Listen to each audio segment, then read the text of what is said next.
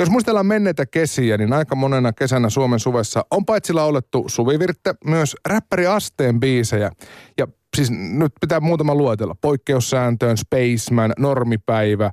nämä on ollut semmosia, jotka sanat muistuu heti mieleen, kun ne lähtee radiosta tai jostain soimaan. Ja kohta tiedetään, että lauletaanko tänä kesänä Herää kappaleen tahtiin. Tervetuloa lähetykseen Aste. Kiitos. Sulla on ollut tänään aikainen aamu. Mä seurasin tuossa, että sä oot ollut toisen radiokanavan niin sanotussa aamujäynässä mukana. Joo, joo. Mitä te teitte? Mä olin niinku, mä olin taksikuskin roolissa, että haettiin nämä juontajat aamulla kotoa ja sitten luotiin niille vähän kuumottavia tilanteita. Minkälaisia? No vähän, mä vähän olin hiukan raskaan oloinen kuski ja sitten siinä tuli yksi gangsteri kyytiin, kello oli sellainen kilon valkoinen jauhesäkki mukana. Eli pientä bisnestä myös sinne tehtiin. Pientä bisnestä, joo. Miten, miten sait itsesi hereille, tai aikaisin hereille? No en mä meinannut saadakaan millään. Et, kyllä se oli aamulla neljä aikaa, kun silmät, niin tuntuu, että ensimmäisen perutaan tämä homma, että en mä pystykään tähän. Sitä oli jotenkin vähän erilainen fiilis edelliseen iltana, kun oli ihan varma, että ei tässä ole mitään ongelmaa. Niin, niin, niin se aina menee. Tota, kuitenkin kun ennen, kuin, ennen kuin hait nämä tyypit kyytiin, niin sä et ajella vähän aikaa. Se oli ihan oikea taksi. Joo, joo. Miltä tuntui? Ihan jees, oli hyvä mersu ja automaattivaihteet. Onko se itse minkälainen taksin käyttäjä? Tuleeko paljon ajeltua? Aika vähän, aika vähän nykyisin tulee omalla autolla melkein paikasta paikkaan.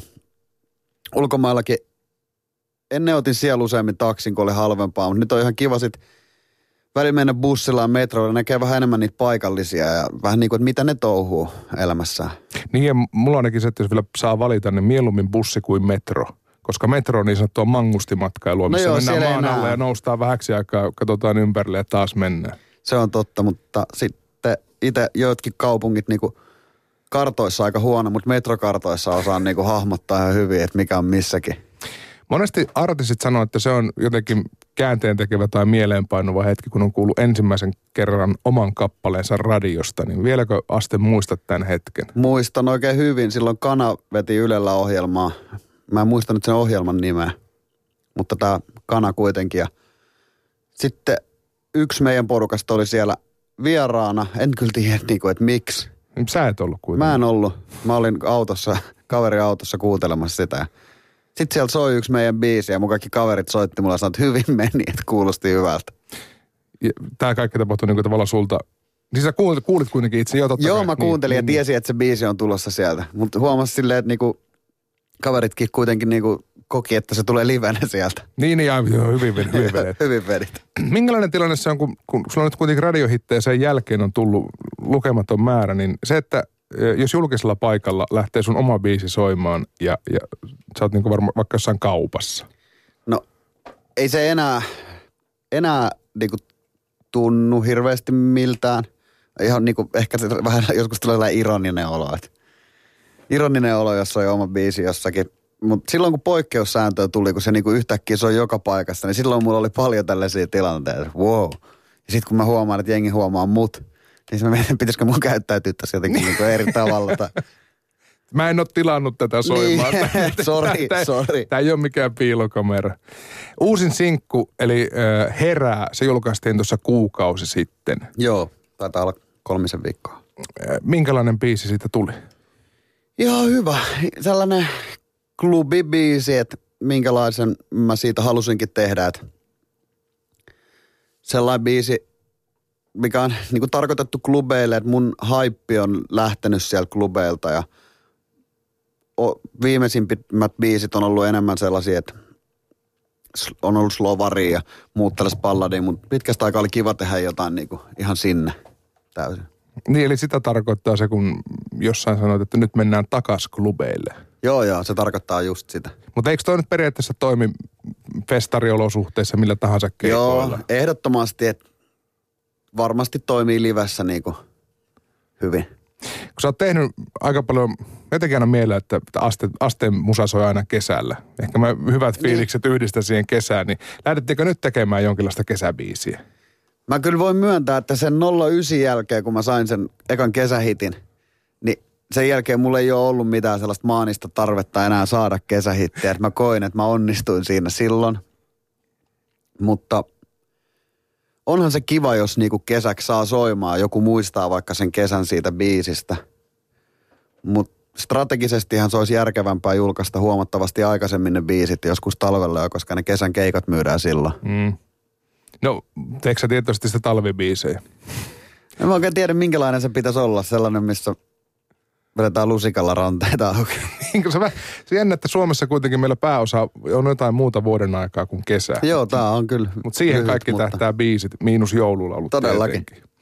No, mutta sä oot kuitenkin semmoinen, niin kuin mielletään monesti bileräppäriksi, mutta sulla Joo. on totta kai myös slovareita ja vähän semmoista niin kuin herkempääkin materiaalia. On mulla, että se, sehän on niinku, mulla on lähtenyt niinku underground-räpistä se homma ja siellä oli hirveän niinku tarkkaa, että mitä saa tehdä ja mitä ei saa ja mikä on cool. Ja mä aika niinku hyvin osasin sitä noudattaa, että niin sanotusti.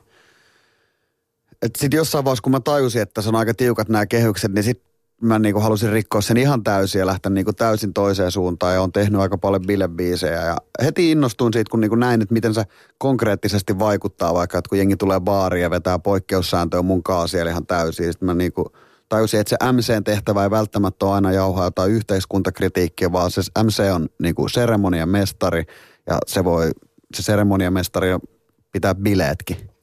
Miten se vaikutti omaan luomisprosessiin, kun tajusit tai pystyit luopumaan niistä tiukoista rajoista ja aidoista? No tosi paljon se helpotti sitä tekemistä ja sitten oli hirveä homma niin kuin opetella tekemään. Et mä en ollut koskaan tehnyt mitään kertosäkeitä, ainakaan siinä mielessä, että niistä tulisi tarttuvia tai juurikaan tehdä melodisia hommia. Et hirveä opettelu oli edessä. Et rupesin ihan opettelemaan tekemään isoja kertosäkeitä ja poppibiisejä. Et kaikki oli ollut aikaisemmin aina pelkästään räppäyksen varassa. Oliko sulla jotain semmoisia benchmarkkeja siellä suurten kertosäkeiden maailmassa, että vitsikö toi onnistuu tai tommosenko no, saisi? oon mä niitä aina, aina niin kuin ne biisit, mitä mä oon kaikista eniten fiilistellyt, niin kyllä ne on ollut myös niitä ihan sairaan isoja hittejä. Et sille ei ollut, Lantsin Henkka, MGI, auttoi mua niin neuvo silloin ja haasto tosi paljon. Et sitä kautta sitä oppia mä koin, niin kuin, että mä olin aika pitkään halunnut tehdä sitä jo, mitä sitten tuntui, että ei niin kuin ehkä ollut aiemmin uskaltanut. Niin oliko se niin, että aikaisemmin se, se niin kuin tekstipuoli oli, oli sillä lailla tärkeämpi? tavallaan, tai ainakin se oli synkempää. En mä, en mä tiedä, onko sen merkitys mitenkään laskenut. Joskus noissa bilebiiseissä tuntuu, että ehkä se teksti ei ole niin tärkeä tietyllä tapaa, mutta sitten se energia, energia saattaa joskus olla tärkeämpi. Mutta huomasin sen, että, niinku, että kuinka paljon vaikeampaa on vaikka tehdä sellainen bilebiisi, joka ei olisi ihan tajuttoman korni, kun sitten tehdä sellainen slovari, mikä on ihan jees, niin se on sitten taas niinku aika helppoa loppujen lopuksi. Niin, ne kriteerit on pikkusen eri, erit siinä vaiheessa. Joo. No jos puhutaan tästä uusimmasta biisistä Herää, niin mikä sen syntytarina on? Se oli tuossa viime syksynä, kun oli tällainen aika, että Facebook oli hirveän täynnä kaikkea negatiivista. Kaikilla oli tosi painavaa sanottavaa. Sitten mä mietin, että okei, että pitäisikö munkin niinku sanoa jotain mun musasta tästä niinku näistä vallalla olevista asioista ja jutuista. Sitten mä, että, niinku, että ei todella pitäisi. Mä kuulin ton biitin Salovaaran Jaakolla ja sitten mä olin, että okei, tää on mun biitti, että mä niinku duunaan tän nyt. Ja sitten säkeistä tuli yksi ilta, kun autolla. Tuli ensin se kertosää ja sitten tuli ne säkeistöt aika pian siihen. Ei tarvinnut kirjoittaa ylös. Öö, miten paljon tota, Aste kaipaat semmoista yksinoloa, kun teet musiikkia? Kyllä mä oon huomannut, että mä kaipaan sitä silleen, että ne on- sattuu nykyään tosi usein tulee autossa. Autossa ne biisit. Et Mä en oikein enää tykkää mennä studiolle silleen istumaan ja lyömään päätä seinään, mutta sitten ei ne oikein noissa porukoissakaan tuuttaa, kun miettii keikkamatkalle. Tässä olisi aikaa tehdä musaa, mutta eipä jostain syystä oikein tuu. Niin kuin räppipiireistä ainakin muodostuu ulkopuolelle semmoinen kuva, että koko ajan posse ympärille ja joka paikkaan mennään aina ryhmällä ja Niin. on, on apinalaumaa ja muuta, niin onko sulla mahiksia olla tarpeeksi yksin? On, on. Mulla on hyvin aikaa olla Mutta yksin. sulla on koira. No sittenhän mä koskaan ole yksin. Sekin Mä- vaatii huomiota. se vaatii huomioon, mutta se dikkaa kanssa strappihommista. Se on, se on hyvä piirre. Oh. Ehdottomasti Oho. lemmikissä, että tykkää isäntänsä musiikista. Kyllä. Ää, minkälaista keskustelua Aste käyt fanien kanssa? No ihan, Ihan aasta ööhö. Et mä tia, taidan tietää suurimman osa ainakin mun faneista nimeltä. Ja usein jäädään juttelee ja mennään morjestaan, laitetaan nimi listalle. Et kyllä mä oon jutellut ihan kaikesta. Elämästä, musasta ja fiiliksistä. Minkälaisilla asioilla tavallaan sun mieleen jäädään? Onko se ne tarinat vai miten musiikki on koskettanut vai? Ehkä sekä, että sitten tiet, ehkä se mieleen jääminen tulee vasta siitä, kun näkee jotain tyyppiä tosi monta kertaa ja jutellut sen kanssa jo aika monta kertaa ihan eri asioista, välillä säästä ja välillä jostain vaikka painavammasta tai vähemmän painavammasta, sitten alkaa muodostaa jotain kuvaa, sitten menee johonkin keikalle ja katsoo, että ai tuolla on noin, että siisti. No mutta sulla täytyy olla hyvä kasvo ja nimimuisti. No joo, ehkä sitä, ehkä sitä jotenkin oppii. Harjaantuu. Ää, miten paljon sitten kun sanotaan, että tietty luomisvaihe vaatii sitä yksinoloa, niin missä vaiheessa sitten otat muita tyyppejä ympärille, vaikkapa nyt sitten Henkkaa, Lantsin Henkkaa? Lantsin Henkan kanssa silleen poikkeus, että sille mä kehtaan kyllä vetää ihan mitä tahansa niinku tekstejä tai mitä tahansa. Mutta kyllä mä haluaisin, että mulla on ensin itsellä niinku aika hyvä käsitys siitä, että mitä ollaan tekemässä ennen kuin sitä jotenkin kehtaa esitellä. Et siinä vaiheessa, kun alkaa olla jotain kasassa ja itsellä on jonkunlainen suunta, että tätä tämä on, niin sitten voi vähän niin kuin näyttää, että voisi olla tällaista. Usein on silleen, että on joku biisi, ja Henkka kysyy, että miten se voi olla vielä vaiheessa, että saat sen tehtyä, kun mä oon sanonut, että mä tiedän, että tämä on sellainen, minkä mä saan tehtyä, mutta mä en saa tehtyä tätä just nyt. Eli mä vähän niin kuin odotan sitä, että mä saan. Sitten yhtäkkiä se tulee, että oho, nyt se tulikin ja silloin se on tehtävä loppuun. Kyllä. MGI eli Henry Lantz, hän asuu edelleen ulkomailla, eikö totta? Lahdessa se asustelee. Ah, okei. Okay. Eli LAsta ihan Lahteen. Joo, tai mä nyt en, ehkä hänen suulla vähän vaikea puhua. Kyllä niin. se sielläkin pyörii, että se on aika, aika menevä mies. Mutta teillä on mutkattomat suhteet. Meillä on ollut kyllä. Miten kauan te olette tehnyt kimpassa töitä? No 2005, 2004 mä julkaisin eka EP ja siinä oli Henkan biitti jo reilu 10 vuotta, 12 vuotta. Miten omistushalunen tai tavallaan mustasukkainen suojelu sulla on sun omia jotain tiettyjä riimejä tai, tai biisi-ideoita kohtaan?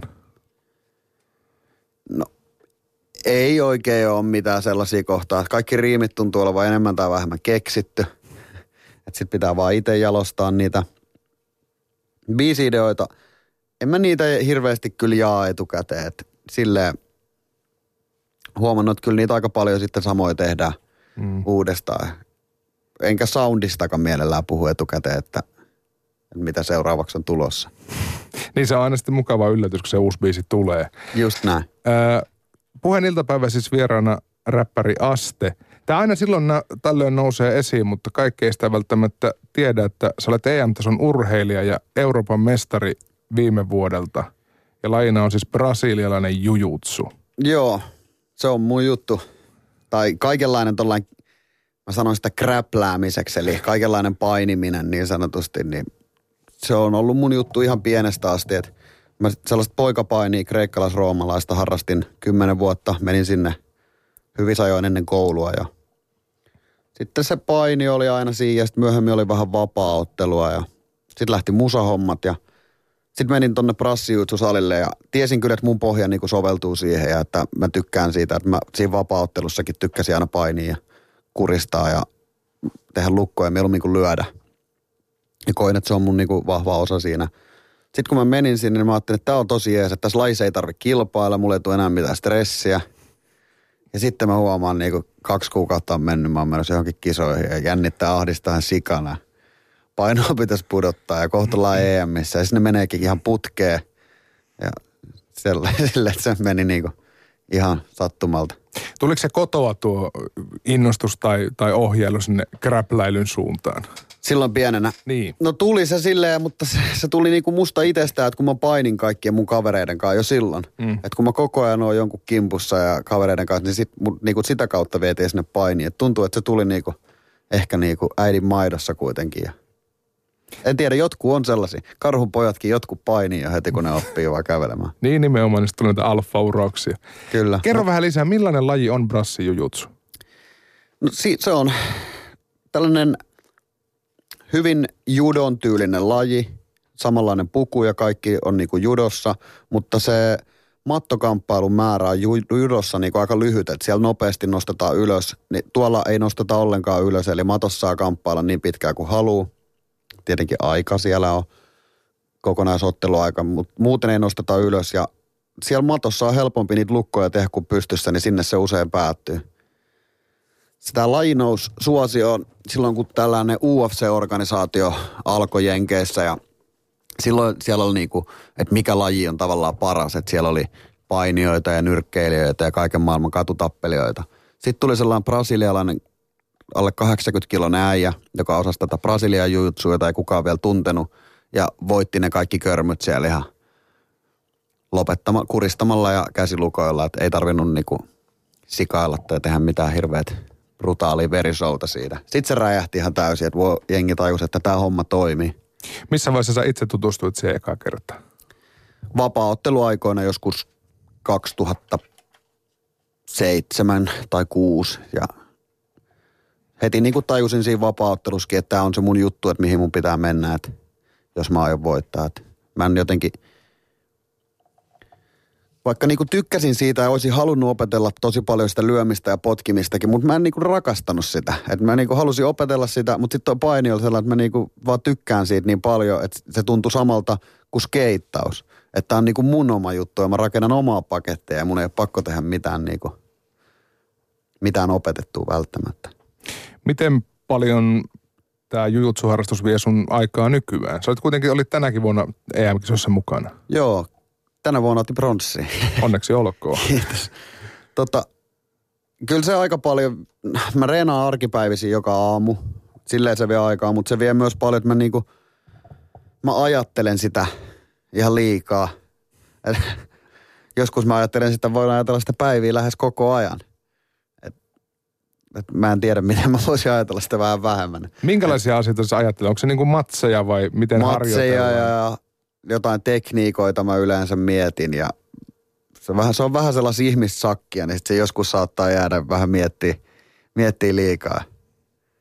Onko koskaan tota, käynyt mielessä, että onkohan nyt turvallista tai viisasta lähteä matsaamaan, kun illalla tai seuraavana päivänä on vaikka keikka? Sä kuitenkin esiintyvä taiteilija. No joo, 2015 SMS mulla tuli, mä en käyttänyt hammassuojia, me lyötiin päät yhteen, mulla tuli oh. hammas tosta huulesta vähän läpi. Ja mä joudun silloin ekan kerran perukeikat siltä viikonlopulta. Niin silloin mä mietin, että onko tässä niinku mitään järkeä. Mutta sitten ei muuten kyllä tuntunut siltä, että kyllä siinä kuitenkin saa paljon sit myös puhtia sinne keikalle, että treenailee. Ja... Niin ja vaikka keikka itsessään on monesti lyhyt, sanotaan tunti tai vähän päälle, niin kyllä se fyysinen kunto pitää olla aika hyvässä kondiksessa. Joo, kyllä ainakin meidän keikoilla, että pakko painaa ja alusta loppuun. Miten sitten jos miettii tuommoista henkistä puolta, niin miten paljon tämä kamppailulaji menneisyys on, on auttanut yksi niin paineen sieltä? Se on vienyt mut niinku ihan uudelle tasolle sellaisissa asioissa. Ihan silloin pienenä mä opin niinku käsittelee pettymyksiä aika huonosti kyllä. Silleen, mä niinku aina muistan, kun mä hävisin, niin mä potkin kaikki mahdolliset roskikset ja – istuin lumihangessa ja itkin aina, kun hävisin. Mulla meni sille ihan hyvin, että mä en ollut hävinnyt niin usein, että mä olisin tottunut siihen. Et mä otin sen tosi raskaasti, mutta mä kuitenkin opin käsittelemään niitä pettymyksen tunteita. Et mä en tiedä, miten olisi esimerkiksi murrosikä mennyt, jos mä en olisi noita asioita joutunut oppimaan. Sitten on ollut tosi paljon siellä epämukavuusalueella niin kuin miettinyt, että wow – nytkin kun vielä tämän tavallaan artistiuran jälkeen yhtäkkiä huomasi olevansa siellä EMissä ja odottelevansa, että matsi alkaa kohta ja sitten toinen seisoo tossa, niin ehkä nykyään osaa enemmän nauttia siitä tilanteesta, että okei, meitä on tässä, että kohta mennään. Vieläkö sulla on odotettavissa tulevia kisoja?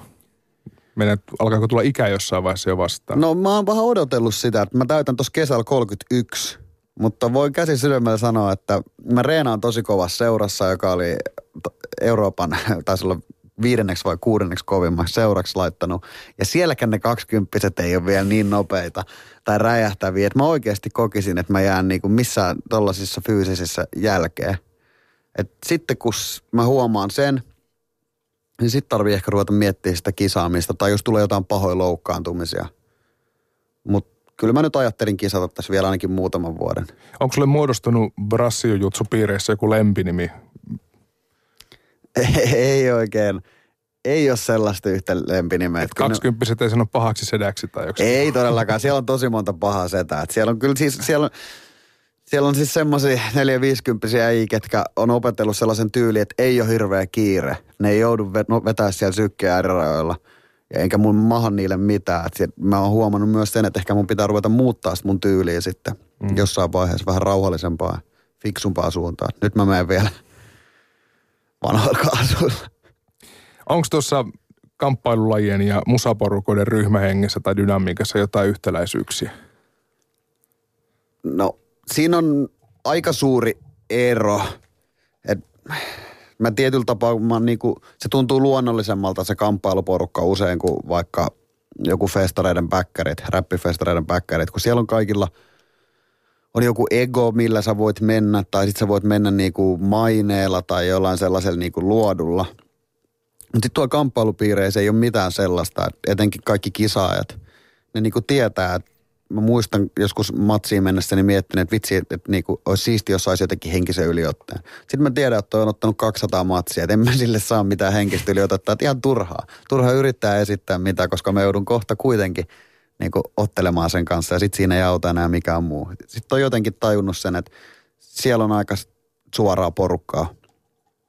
Niin ja nimenomaan sinne kehään astelee Jani eikä Aste. Joo, just näin. Et siellä ei niinku auta mikään mikä on tällainen titteli. Miten paljon, puhuttiin tästä henkisestä yliotteesta, niin miten paljon brassijuutsussa siihen kulttuuriin kuuluu tämä jotenkin etukäteen se henkinen jopa dissaaminen, joka ainakin nyrkkeilyssä tuntuu olevan hyvin yleistä, punnituksessa. Ei se, ei se kyllä kuulu ollenkaan tuohon brassijutsuun, että et enemmän herrasmieslaji, vaikka mm. brasilialaista onkin, että sille aika jännä.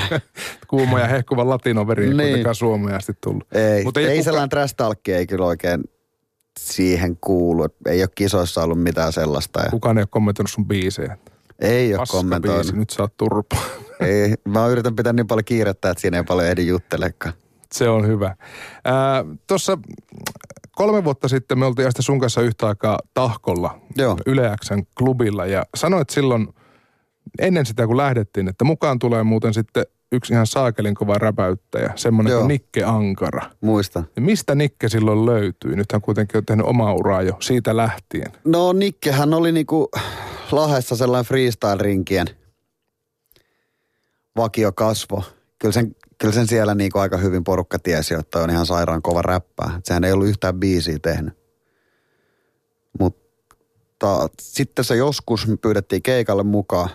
Mentiin Lappeenranta tai Imatralle Lahdesta. Se istui keskellä maajoa ja se räppäsi sen koko matkan freestyliin sinne. Ihan koko matkan. Ja ihan hullu tupla, tripla riimiä koko ajan. Niin kuin rimmas monella sanalla peräkkäin. No joo, että, niin kuin, kyllä se oikeasti on niin kova, mitä mä oletin siitä ja mitä on kuullut. Minkälainen sun rooli tämmöisenä lainausmerkissä kummisetänä oli muuta kuin, että otitte keikoille mukaan?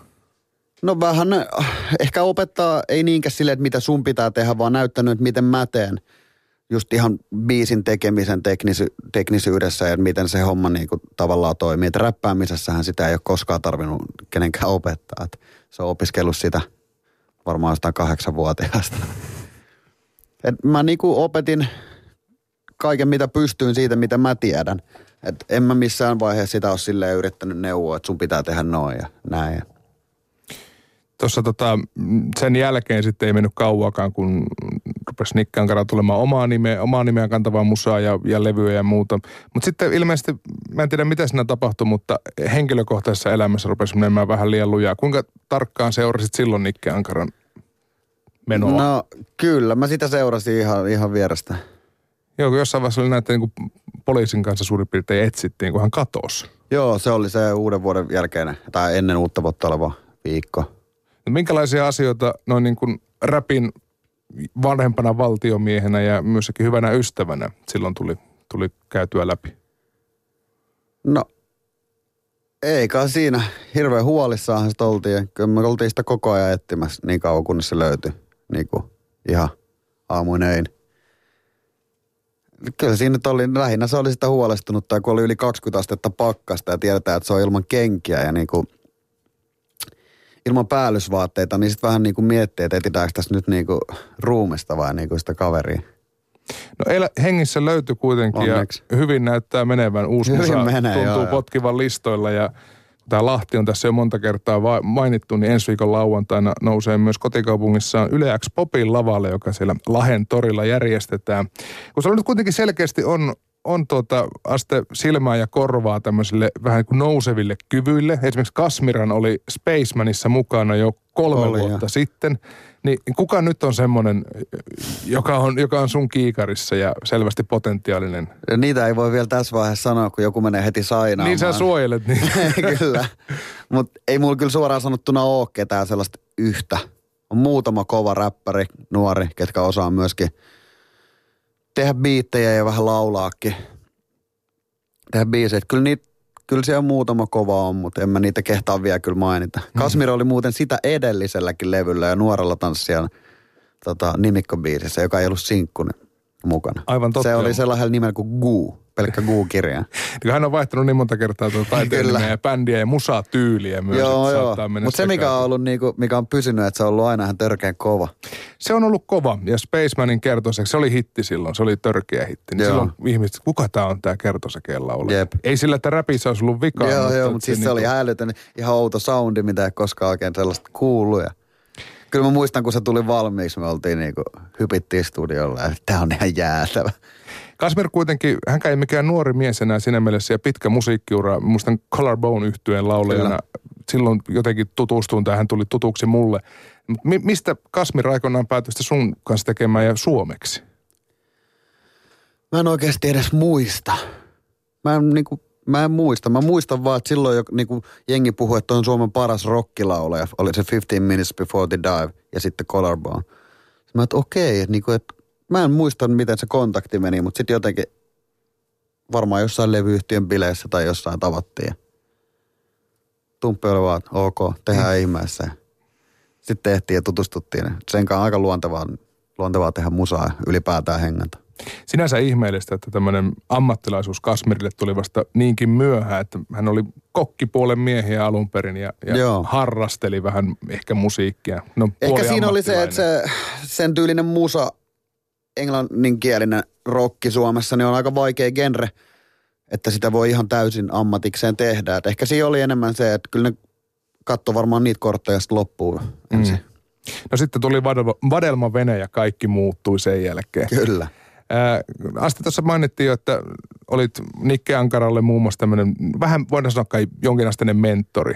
Mutta silloin kun itse aloittelit 2000-luvun alkuvuosina, Joo. niin minkälaisia mentoreita tai esikuvia sulla oli rapin suhteen? Mun esikuvat oli ihan ensimmäinen oli niinku Eminem. Mä olin murrosias silloin ja se tuli ja niinku auko kaikille päätä. Oli tosi cool. Se vetosi aika lujaa. Sitä ennen mä olin enemmän kiinnostunut punkista. Mutta saman tien kun se tuli, mä olin, että okei, tää on törkeän kova juttu. Petri Nygård tuli siinä aika nopeasti siinä kanssa ja sitäkin mä niinku vi- vitun suomirokkeja, kun tuli, että mä, wow, että nyt on niinku, että se oli suoraan mun maailmaa. Ja siis siinä oli, musa oli räppiä, mutta asenne oli kyllä punk. Ei, Todellakin, todella. Se oli niinku suoraan meikäläiselle. Sitten Eskimo, skandaali. Sitten jonkin, sitten sen jälkeen, kun niinku tajus sen koko räppigenren, sitten mä rupesin niinku tutkimaan ihan kaiken suomalaisen räpin. Ihan kaiken. Et, No ei sitä siinä vaiheessa vielä hirveästi ollut kai tutkittavana. no oli sitä kuitenkin jonkin verran. Aika pian alkoi tulee kaikki vapaa pudotus, no, ne Vaasa-äijät ja täällä stadissa olikin Juhanit ja funk, Funkiestestä niinku sieltä kaikki kahlattiin vaan läpi ja niinku mä jollain tapaa varmaan opiskelinkin sitä. Missä vaiheessa rohkaistuit sitten sen verran, että sulla oli jotain demoja tai muita, että veit niitä jollekin tavallaan porrasta ylemmäksi kuunneltavaksi? Me räpättiin useampi vuosi silleen vaan, että ei me oikein edes nauhoitettu mitään, että me räpättiin freestylia ja sitten jossakin vaiheessa mentiin koulun nauhoittaa ja ne biisit alkoi soimaan mikserissä ja tuli joku mikserin top 40 lista eka ykkössiä ja mä, jes, nyt on hommat isolla, tästä ne ei enää voikaan kasvaa. Meni tosi luontevasti, että ensin tuntui, että oli se räppäri siellä koulussa, sitten vähän niin kuin sillä omalla paikkakunnalla ja tosi luontevasti hommat niin kuin jotenkin meni. Tutustui uusiin tekijöihin täältä Helsingistä, ruvettiin saamaan oranssilta keikkaa jo alaikäisinä reippaasti ja ihan sattumalta, sattumalta Si- meni. Siitä sitten.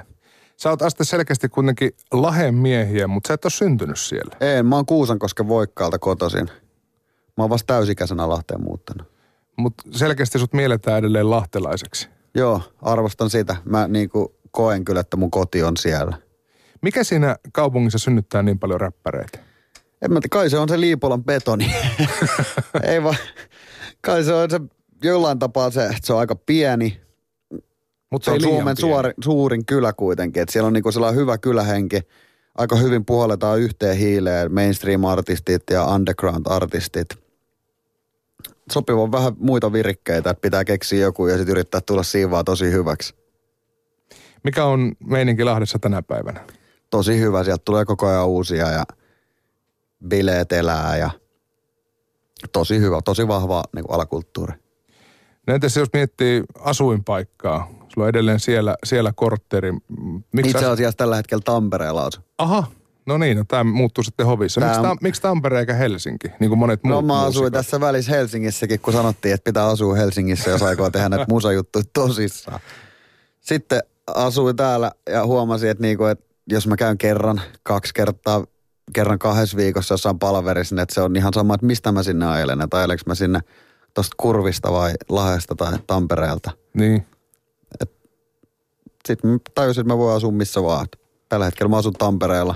Tuntuu, että silti niin kuin koti on Lahdessa, studio on Lahdessa ja aika paljon vietän siellä aikaa. Aina jos on vapaa viikonloppu, nytkin on tulossa, niin on menossa kokonaan Lahteen. Se on hyvä. Se on hyvä. No me päästään sitten viettää sitä vapaata viikonloppua Lahteen ja, ja oliko se, että kesäkuun puolella sitten aste nousee seuraavan kerran keikkalavoille? Näin taisi olla kesäkuun alussa, joo. Siitä lähtee rakkauden kesä 2016.